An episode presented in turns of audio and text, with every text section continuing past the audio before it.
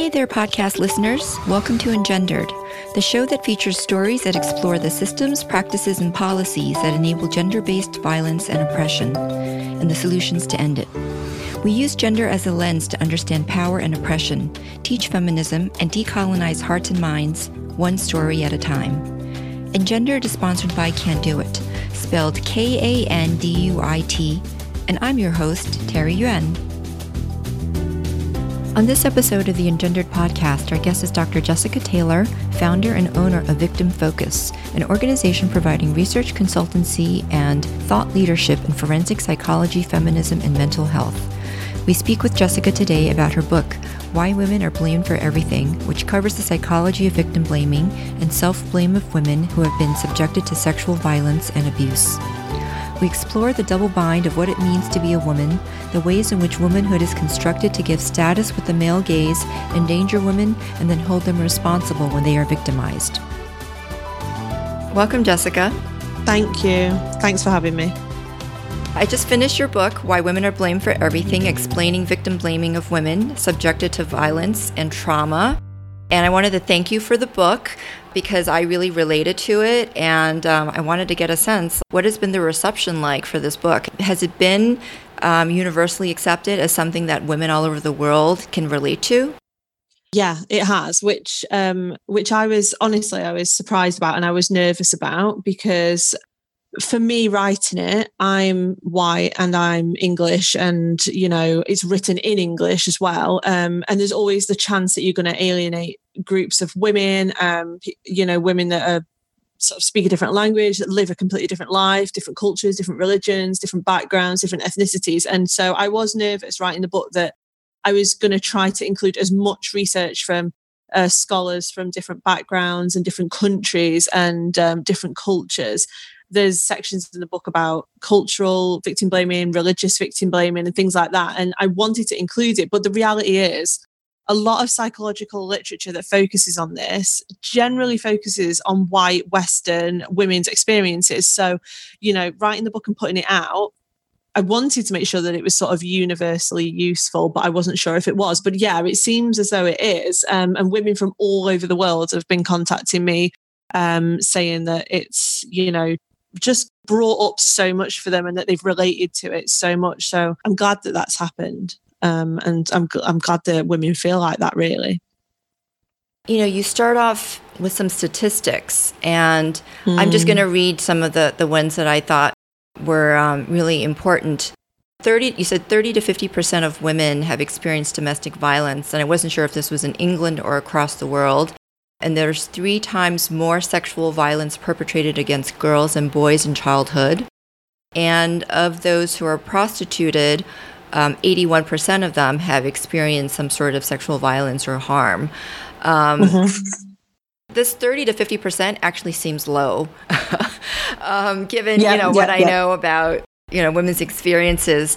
I just wanted to share this quick anecdote. There's a a woman in the US who's a filmmaker named Angela Shelton, and she actually just set about, she, she's a documentary filmmaker, she set about going around the country um, interviewing people with her name. So she just looked up her name and, you know, however many people, I think there were 30 people maybe with her name. And as she interviewed them, one of the sort of conclusions of her interview was that 70% of the people with her name had experienced sexual violence, you know, or trauma. And so that's why I just anecdotally, I just thought, wow, you know, maybe maybe it's it's more the norm than the exception. Wow, that's amazing. I've not, yeah, that's like, like such an interesting methodology. Yeah, so you're, you're probably right. And so, what we have generally uh, globally is a one in three or a one in two statistic when it comes to domestic violence by male partners and ex partners. Um, but I would agree with you, it's probably higher actually. And um, I think in some cases, the reason we have this one in three or one in two statistic is because loads of women and girls don't actually recognize that they've ever been subjected to domestic violence, harassment, or abuse by men. So, um, what we could do really is with much better methodology and longitudinal studies and um, studies that really explain to women and girls what male violence actually is so that they can then, I guess, recognize it when it comes to doing this type of research, because we know from research methodology in this area that even if you ask women things like, Have you ever been raped? There's going to be so many women that say no who have actually been raped because they don't fully identify with that word or they don't understand that what happened to them was a rape because of rape myth stereotypes and because of their own self blame and the way they were blamed by other people and stuff. Yeah, I think there was a part of your book where you were talking about the question of uh, that you asked having your partner initiate sex while you were asleep and yeah. they felt like it was normal and yeah. and of course if you're unconscious you're not giving consent so yeah, yeah. so the the normalization of basically sexual coercion right what do you suggest is one way that we can educate women and you know men around what is acceptable behavior, what is consent, and to help them recognize what is harm. I think we need to be talking about it just really broadly. So, like a lot of people go, "Oh, they should be taught it in schools," but schools isn't enough. That's a mistake, I think. Um, so, I think we need to be talking about it broadly. It needs to be featuring in things like, you know, dramas, soaps, documentaries. We need to be talking about it in schools, obviously. It needs to be um, a cultural change in that even families and parents and carers are talking about this very, very clearly. There also needs to be um, this constant challenging of misogyny in society for any of this to work because it, I, I believe it's a mistake to believe that men and boys will simply stop these global behaviors if you just tell them that they're wrong and you just educate them. I just don't think that'll work. I don't think there's any evidence that education would change such an embedded disregard, hatred, and oppression of women and girls. I don't think it's an education issue. I think it's a values issue and like cultural. I think it's a lot more embedded than just like, oh, we're going to teach men and boys that this is wrong and then they just won't do it. So, like, if we talk about consent or we talk about, you know, um, like initiating sex or performing sex acts on a woman or a girl who's asleep, to me, that's not an education issue. That's not like they do. It's not that they're like, oh, I thought that was okay. Like, oh, I'm so glad you, that you told me it wasn't, and now I'm never going to do it again. I don't think that's what will happen. I just don't. I think it's more to do with their values and what they believe about women and girls and what they believe about their own entitlement. And that's deeper than that, I think.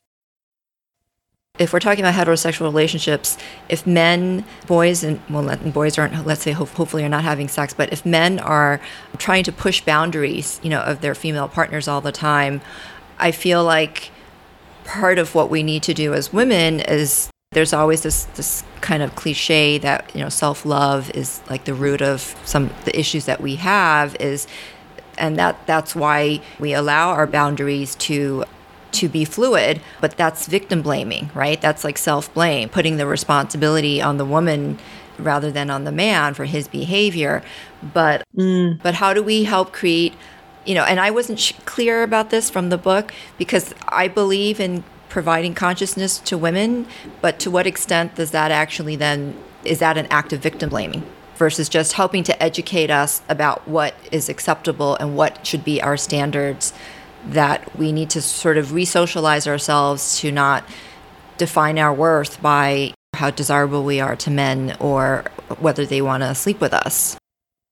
Mm. So I think that this is one of those issues where people I think can get a bit mixed up with what I'm trying to say. So I'm not saying you have, but like I, I, do get this quite a lot with other people where they'll say, "Well, um, are you are you saying that women and girls just don't need educating? They don't need this information?" Like, no, not at all. I think the information is important. What I'm arguing is that information and education is not protective.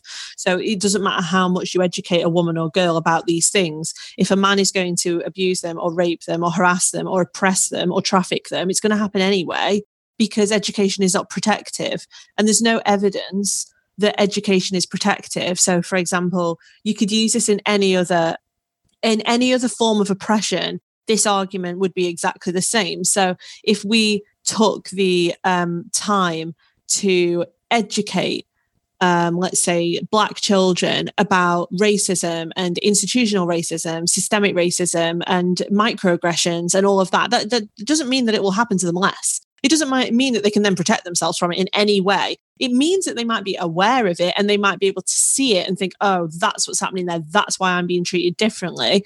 But it won't stop the perpetrators. It won't stop these people with privilege and power over them doing it to them. And I feel exactly the same way about misogyny in that you can give women and girls all of this information and you can say look this is what this means and this is how people are treating you and this is what happens you know when you're being objectified and this is what sexualization is and this is why you know we're against porn and this is why we don't support prostitution as a form of sex work or career but in reality those systemic and institutional oppressions towards women that then intersect with things like race, disability, class, and things like that, they're going to carry on. They're going to carry on anyway. So I believe in things like education, consciousness raising, and stuff like that. But I do not believe that they will reduce the oppression of women and girls globally. I don't think they're protective. I don't. And one of the reasons that I feel that is that um, even feminists, authors, academics, activists, advocates that are very well versed in things like sexual violence, domestic violence, oppression, misogyny, they're still as likely to be victimized by men as any other women or, or girls out there. So I think it's a bit of self psychological self protection that we tell ourselves that the more educated we are and the more educated other women and girls are, that they'll be able to protect themselves and we'll be able to protect ourselves but that's not what happens in reality. And that's a really bitter pill to swallow, unfortunately. I love that you use the race example because I always try, you know, there are certain things that are normalized in activism for one group, so like Black Lives Matter, you know, anti-racism efforts, but somehow it's not normalized for the other groups, especially women, right? Yeah, I so agree. yeah, I agree with that. In BLM conversations in the US here for the past I guess it's been around two months now. I am intersectional my approach, and I actually believe like if we were to give a, a drawing, you know, I believe sexism and misogyny is the root of all forms of violence and bigotry. And so it's like the trunk of a tree versus racism, which is like a branch. And so you can't talk about the branch unless you also talk about the trunk, right? Because it's just going to regrow. Mm. And so I have been basically a lone voice in saying, well, because all of these nonprofits in the domestic violence space, in the meetings that I've been participating in, they're all starting to implement quote unquote anti racism trainings and efforts. And I've been saying to them, well, when are we going to have the anti sexism trainings? Because teaching about the power and control wheel is not the same as making sure that the people who are working with the survivors actually also have an anti sexist, pro feminist lens. Mm, mm.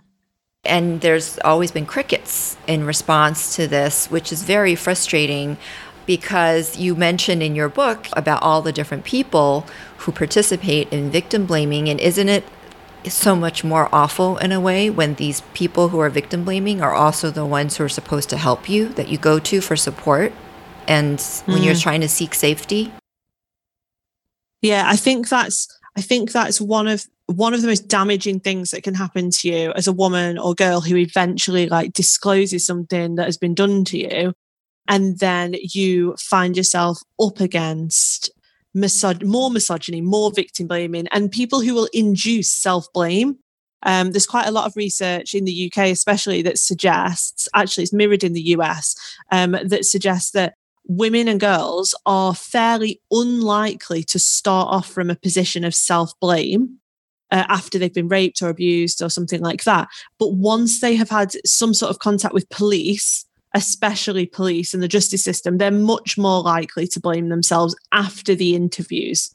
So, what can often happen, I mean, like you'll know this with your work with advocacy, and I've done it in, in all the years I've done with women, that you sort of, you almost like psychologically start off from this point where you're like, you get to a place where you realize you've been raped or abused, and then you think, right, I'm gonna, I'm gonna find a way to report this. And you go into that feeling that you're going to report it you're doing the right thing it's really scary but you you know you you feel that you should report it and get justice it's only once you're in that system that you start thinking oh, hang on a minute, they're blaming me. They're questioning me now. Like, how am I on trial here? And all everything gets flicked back over, and you start thinking, why have I done this? Why why am I in this police station? Why am I being interviewed? Like, why have I gone to trial? I'm now being asked questions about me, my sex life, my background, what I was wearing, you know, and you it's like victim on trial and so that was that's one of the reasons why I've actually stopped. I've made a choice to stop encouraging women and girls to report to the police when they're victims of sexual and domestic violence. And what I mean by that is that it, I'm not saying that I tell people don't do it. I'm saying that I tell women um, I don't encourage it. So I, am not the person that will go. I think you should go to the police. I think you should report it because it's because it's the best thing you should do. I actually don't do that anymore at all. And instead, if women or girls ever come to me and disclose, I'll say, What do you want to do? Like, let's talk through all the options. You don't have to report if you don't want to. But if you do report, then I will give you all the information that you need so that you know what you're about to face. Because I am sick to death of police forces and local authorities and governments saying, women should report, women should report. And it's their responsibility to report because then you're held responsible for if it happens to another woman or girl if you didn't report, right? Well, I'm sorry, but I don't agree with that because the conviction rates are so incredibly low that women and girls are being put through these horrible processes. They're being blamed, they're being humiliated, they're being mocked, their cases are being dragged through the press. And then our conviction rates are virtually zero. Like in the UK, the rape conviction rate is 0.2% at the moment. Wow. So, like, what's the point in putting yourself through that? I think in the US, the conviction rate is probably, I think it's like 1% to 3%. So it's a little slightly higher, but it's still, horrific, though, isn't horrible. it? Yeah. Yeah.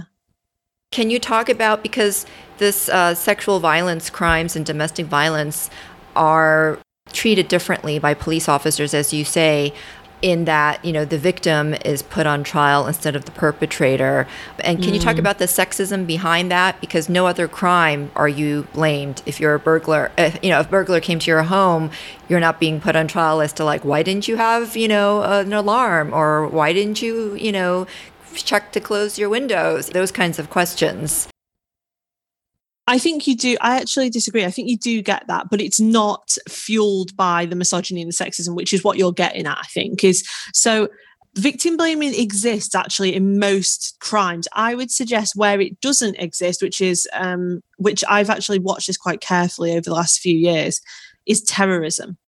And that I think comes from racism. So so I think what it is is that when you have victims of terrorism, for some reason, professionals, governments, local authorities, and even the general public, they hate and totally want that terrorist to be brought to justice. They don't blame the victims. They don't say to the victims things like, well, why were you in a restaurant? Or like, why weren't you wearing a bulletproof vest? Or why do you keep going on the tube? Like, people don't say that. They just say, the terrorist is in the wrong. The terrorist chose to do this. It's the terrorist ideology. It's the terrorist's motivations we should be focusing on. So I think that comes from things like racism and xenophobia and stuff like that towards the terrorists themselves, which means that for some reason the victims are then not blamed in the way they are in other crimes. But in most of the crimes, including even, you know, when I was running um, homicide cases and man- manslaughter cases, even when the victim is dead and we're sitting in a courtroom you know, dealing with the trial and we've got a man on trial for homicide, you will still have victim blaming in those cases where they're saying, well, she was drinking or she shouldn't have met him or she was on the dating app. And like, this person is dead. This woman is dead. Like, like this is a murder case. Um, and yet we're still there trying to push some blame back on a dead woman. So I think some of it's about this embedded hatred towards women and girls um, that we don't talk about. We're not ready to acknowledge as a global society. We we have these what I feel are like almost shallow conversations about misogyny and sexism where we do the bare minimum to discuss it and the bare minimum globally to address anything about it. But then when you start talking about the sexualization with the simultaneous hatred of women and girls. So we want so, so society wants us to be sexy and wants us to be available, but doesn't want us to be intelligent, doesn't want us to be resourceful, doesn't want us to be in power of anything at all. because when you start to make moves towards that, that's when women get attacked. So women in power, women who, I don't know, run for government, or if they become very famous or very wealthy, or if women completely reject gender stereotypes and they, I don't know, present as androgynous or masculine in some way, that's where the hatred kicks in because you've stopped conforming at that point and you're not performing what you're supposed to as this feminine woman in society. So there's some of that. I think there's also when it comes to domestic and sexual violence, and actually, and actually, I'd say quite a lot of crimes against women and girls. There's an assumption that women and girls lie about everything and exaggerate everything. So there's the um, there's lots of studies that show that when you interview the and and survey the general public on their um, beliefs about how often women and girls make up that they've been raped or they've been in abusive contexts or that men have beat them up and stuff like that people tend to guess that between 17 and like 30% of all women's reports are just made up. But actually, statistics are like, it's like 0.2 to like 0.2 to 1% have been found to be false. I think then there's this belief that when a woman speaks out and discloses, it's because she's doing it for some sort of emotional, manipulative, malicious reason rather than any of it being real. So that has definitely sunk right into the criminal justice system to the point where a woman or girl goes and discloses sexual abuse or rape. And the first thing that happens is that she's questioned whether she's just making up. You've basically outlined that every single system because of society is sexist and misogynistic. And if the criminal justice system is like this, how do we change it so that we make make it useful to women and hold people accountable? Otherwise, if we're not using the systems that are having a certain intent and they're not living up to their potential, then we're just not holding any system accountable. Mm. I mean, the answer to that is that we need, like, we need um, full reform in the justice systems like and that's not you know that's uk us it's everywhere really. Everywhere where there's an adversarial system where it becomes uh, a trial against the victim we need full reform. Also i would suggest there needs to be more evidence used um, and like scientific and psychological evidence used in these cases. So as a, as just one example uh, 70% of women and girls who are raped will freeze. They won't fight back. They won't say anything. They, you know, they will freeze and they will stay still until that is over. And we know that that's normal. So we know from research from 2017 of thousands of women and girls, seven, just over 70% of them will freeze, right?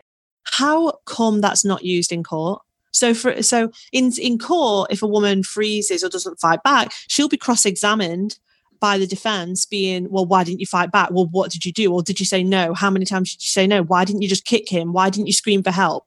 Well, the research is very clearly stating that that's not a common response. So, therefore, why aren't we using the evidence correctly in these cases?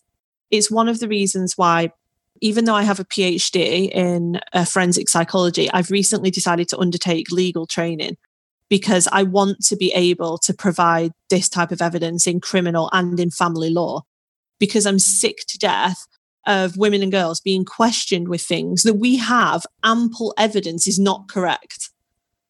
so, you know, I think that that needs to happen. I think we need more legal experts that are trained in psychology and trauma and um, more feminist legal experts would be useful as well, especially in family court. There's two issues with that that need to be I want to address.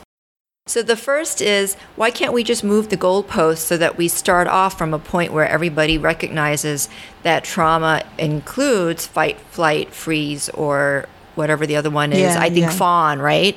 Um, why can't we start yeah. off there so no questions are even allowed to dispute that any of those possible reactions, or even beyond that, there's probably other reactions that we're not aware of or aren't as common, can't be permitted in in the courtroom. Yeah, that would be amazing. That would mean, be amazing. I don't think we'll ever get to that, but like I like I would agree with you. I would love okay. to see that. So for so so um years ago, right? About I would say I think it was about four or five years ago. Um, there was some legal guidance that was put in around child sexual exploitation and child sexual abuse, where there used to be an allowable defense in the UK where you could blame the parents of children of girls who had been trafficked by external people. And you were allowed to do so they were allowed to say things like well if your daughter was being trafficked and raped why didn't you protect them? And that was how they were able to sort of create these um, stories for the for the defense for the jury. You know oh if this was really happening to your daughter why didn't you notice? Why didn't you ring the police? Like if, you know if your daughter kept going missing and was being trafficked and was being raped by these men what, what was your role in that and it sort of flips the whole case over and um, our Crown Prosecution Service um, actually released guidance in 2016 to make that inadmissible. So you're not allowed to use that at all in court anymore. So, from what you're saying, what you're suggesting, that is something that we are definitely already capable of doing. Is going well. Actually, you can't use that anymore as a defense, right? Because so it because would, they're being I, groomed I agree with you. as well. Yeah, it's kind of because when you said that, it made me think of Michael Jackson. Mm, you know, mm. because a lot of the people that I've spoken to about that, they their response is, well, the parents were benefiting financially but that's actually part of the grooming process that you target people with vulnerability and you use their vulnerability to coerce behavior that they wouldn't otherwise agree to. And in this case, it's financial mm. vulnerability. So that's actually part of the grooming. Yeah. Yeah. Yeah, definitely. So the, the second part of what I was thinking about what you were saying is the adversarial system, it also it can't be addressed without addressing current financial capitalistic system, right? Because yeah, I agree. There's still going to be lots of people who more power, which is men, and like this, this is the case in family court. Like if if men are the fathers or the moneyed party, people who are the social workers or the doctors, even if they're testifying to evidence that shows that the child or the woman is being abused, they're still going to be at risk of being targeted by the moneyed party, i.e., the father, if there's not an outcome that the father or the abuser wants because mm, he has mm. money. And so they're going to be vulnerable yeah. when they're even putting forth truthful statements. So we need to create a system where so my my personal view is we need to get rid of immunity for all these people and create a system where they are disincentivized to to either you know use the system or the system can identify oh this is like a what is the term, legal term? I think a frivolous lawsuit and get yeah. rid of it before it even, you know, has a way to um, take away the licenses of mental health professionals or lawyers who are actually advocating for victims.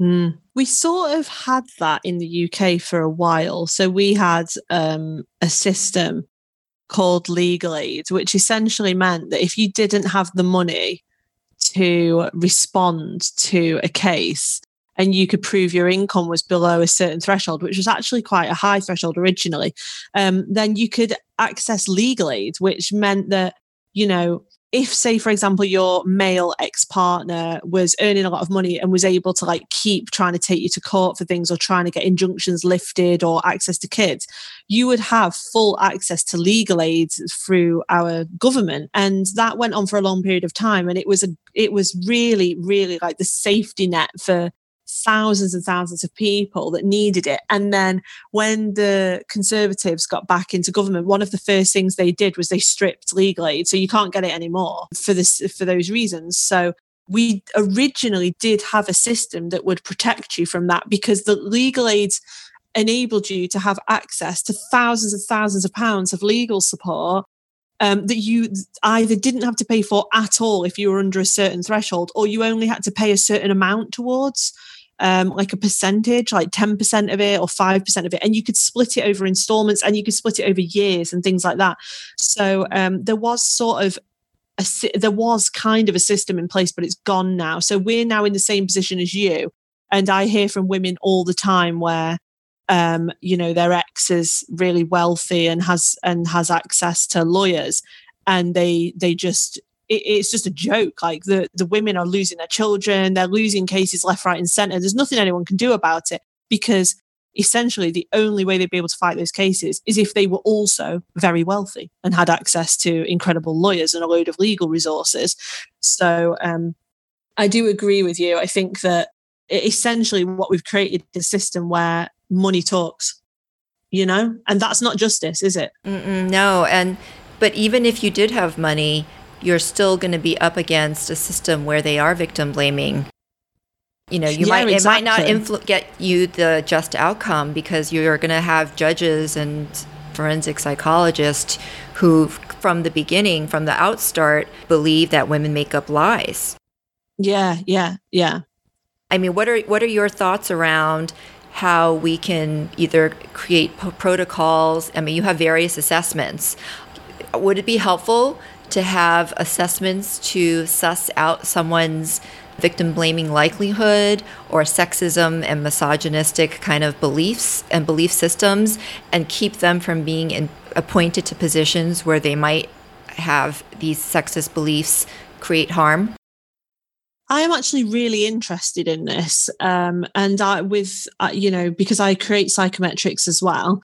Yes, so one of the things I would really love to see is just some basic attitudinal testing in police officers, social workers, psychologists, counsellors, um, you know, legal uh, professionals, judiciary, and the jury, actually. But I feel quite strongly when it comes to juries, right? I feel really strongly about this as well with, with other issues. So racism, homophobia, and misogyny and victim blaming attitudes, because the way it works in the UK is you get 12 random people selected for the jury.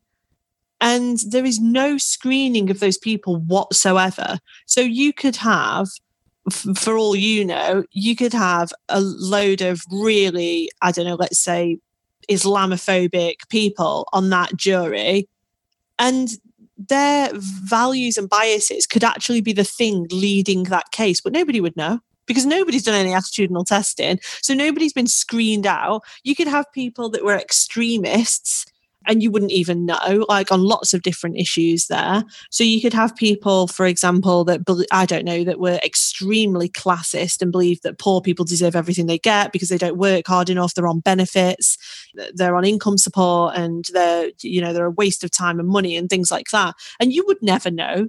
And I feel very similar about that with professionals. So the research shows when it comes to victim blaming and misogynistic attitudes and rape myth acceptance and things like that, that professionals working in this field tend to have similar levels of negative attitudes towards victims as the general public do. So even if you've been, I don't know, so say for example, you're like me and you're a psychologist and you've been working in this field for years, if you were to survey enough forensic psychologists and then enough of the general public, and then you looked at the average responses, there will not be a statistically significant difference between those attitudes. And that's another reason why I strongly believe that this isn't just an education thing because you would argue wouldn't you that the forensic psychologists know all this they work in it they're professionals so therefore they shouldn't victim blame and yet they do because it's deeper than that so I do I do think that attitudinal testing would be useful. The only problem with it is that attitudinal testing is self-report measures. And if you're a professional and you know what's going on, you're just going to answer them all like, you know, disagree, disagree, disagree, disagree to all of these horrible statements about, you know, victim blaming or misogyny or racism. You're going to know what you're doing. Like I do, if I ever go in through a service and someone gives me some sort of attitudinal test or personality test, I know exactly what they are you know? So that's that's one of the problems with attitudinal testing is that self-report measures are very they can be very susceptible to bias and also to false responding and what we call socially desirable responding which is where like which is pretty self-explanatory. It's where uh, people deliberately respond in a socially desirable manner so they get the best score and they don't actually respond truthfully. So that could happen. Well, We- we, you know. what about pairing the attitudinal testing with data around their outcomes and their decisions? So, for example, judges, if they keep um, not believing domestic violence victims and placing children with the abusers, if their attitudinal testing show that they believe victims, but their outcomes in their court cases sh- show otherwise, they actually have some harsher penalty because maybe they were deceptive or purposely deceptive in their attitudinal testing. And I don't know. I'm just. I'm, I'm making that suggestion, but but I also want to ask you, with regard to um, this because this it reminded me i don't know have you heard about this case happened recently um, in the us a few weeks ago i think? There was a new jersey judge a female judge who during covid there was a, a like a, a guy who pretended he was a postal delivery person and shot and killed her son and injured her husband. Did you hear about that case yeah i think i did actually okay so it's a very interesting case. From the little that I read, she was assigned to deal with the money issues of Deutsche Bank with regard to Epstein. Okay, so that was mm. a little kind of um, fishy. Um, and so a lot of people who are affiliated with Epstein have mysteriously died or been injured or targeted in some way. Mm-hmm. So that was one thing. But this, the other thing is that the person who killed her son, who opened the door, he he was a very well known male supremacist. I'm not going to use MRA because Michael Flood has said let's not use that term, right? and yeah, we don't yeah. we don't want to use the word activist for anybody who's actually trying to uphold status in the in their power and privilege. Um, so there was a male supremacist who a very well known one who had recently killed a rival male supremacist in the U.S and in California actually. And so this same guy knocked on the door for, of this judge, killed her son, and so subsequently she wrote something in the press. And given that the person who killed her son was a male supremacist, I thought she would at least bring up the issue of sexism and misogyny. She didn't at all. Mm. All she wrote about was that judges need more protection.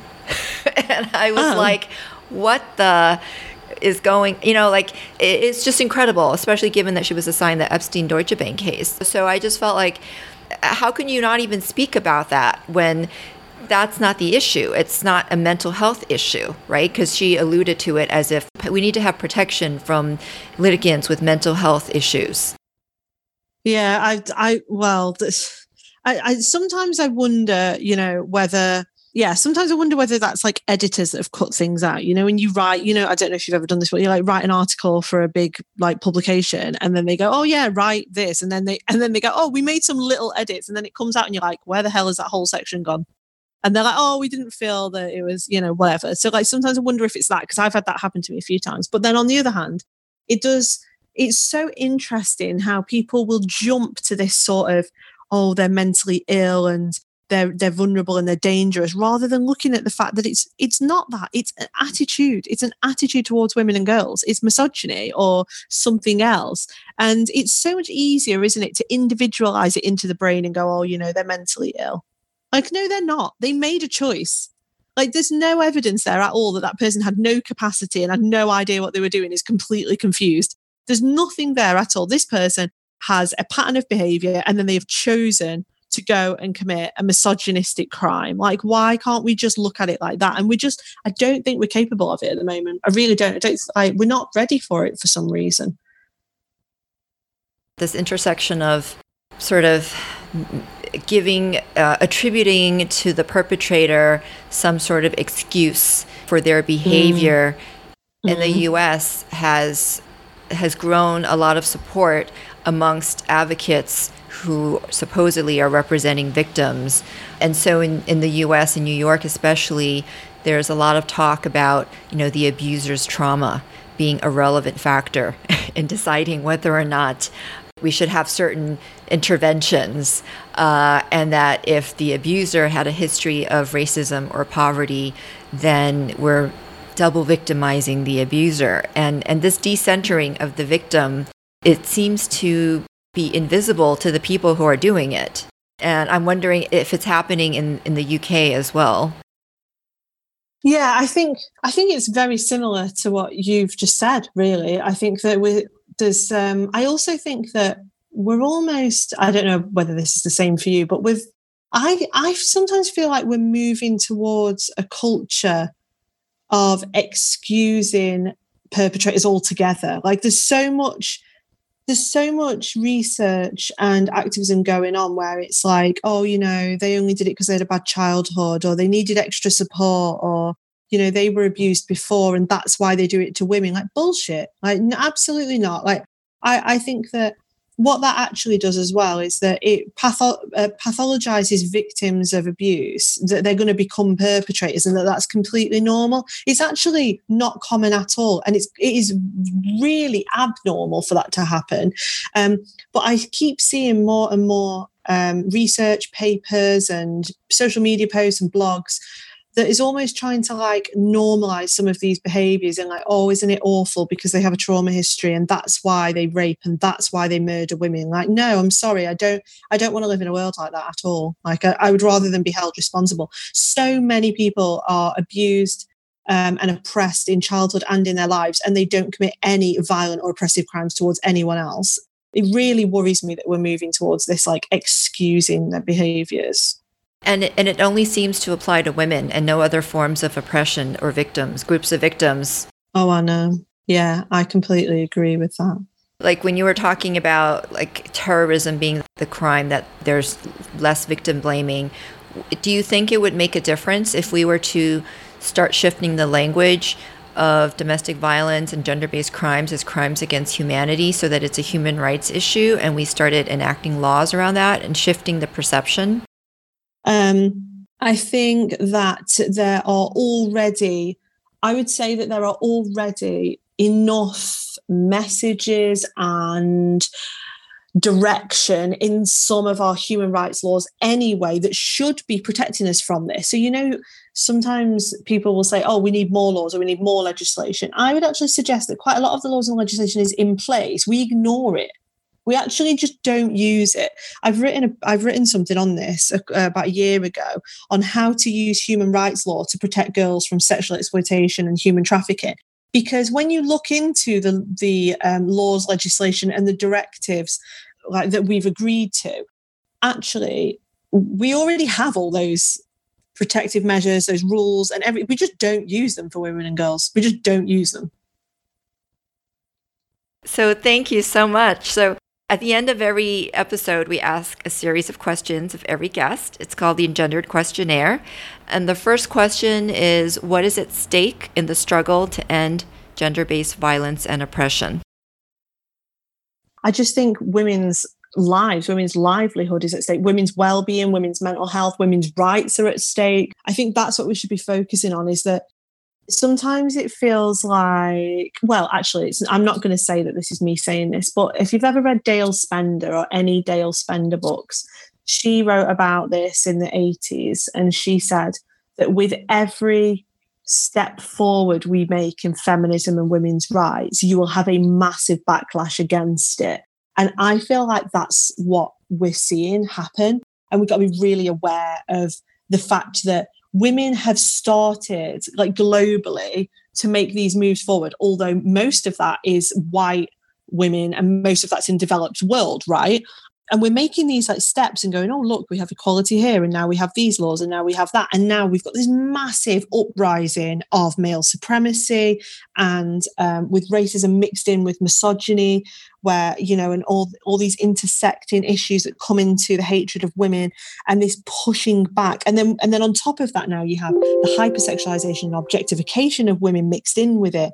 Um so that i like yeah it's it's huge for me. It's like i feel like this is pivotal for us. What gives you hope? What gives me hope is younger women finding radical feminism earlier. So I, have noticed that more and more young women, I would say, and girls, so I would say like 16 to 25, seem to be finding radical feminism faster than we did. So it's um, radical feminism tends to be attributed to like older women and associated with women, I would say like 40 to 60 and older than that actually. But I, you know, have a very large following on social media and I watch social media, and there's so many young lesbians um, that are, you know, starting to really read around and understand radical feminism a lot earlier. And that gives me a lot of hope because I just think if we can get this like next generation of radical feminists that totally get it and they're so much more resourceful and like i just think they're they're better educated. They have access to more things than we did and the generation that was before me and the generation before that. I think it's going to be a hard road but i'm really proud of them. There's so many more younger radical feminists than we realize. And final question. What can we do more of less of start or stop to end gender based violence and oppression? I think we need to stop calling it gender based violence. uh, we should stop doing that. I think we should call it sex based oppression because that's what it is. Um, I don't think that we are oppressed globally because of gender roles or stereotypes. I think it's because of our biological sex and because of the of us being female. And I think that's that would be a good start. Is that we need? Uh, well, it's not really a start. It's almost a going back to the original understanding of sex-based oppression from the '60s and from before the '60s. This understanding that it is femaleness that is oppressed. It's not the way you present. It's not the way you identify. It, it's being female, and um, you know, your fertility being oppressed, your access to rights being oppressed, your uh, role in the world and your capability, your competency, and the way that you are dehumanized, dementalized as a female. So I think that we need to get back to basics in our feminism um, and make sure that feminism is for women, by women, and I think we need to stop um, making feminism and women's rights movements to be like a movement for everybody and everything. I think that we should be proud that it's a female liberation movement and that we don't have to center men and we don't have to include men's issues and things like that, which I, I, think people are really struggling with. We start to hear these messages like, oh, feminism is equalism, feminism is for everybody. I actually don't agree with that. I think that we should be proud that it's a female movement. So I think that would make a big difference. Well, thank you, Jess. It's been a pleasure and an honor speaking with you. And I encourage all of the listeners to buy and read your book.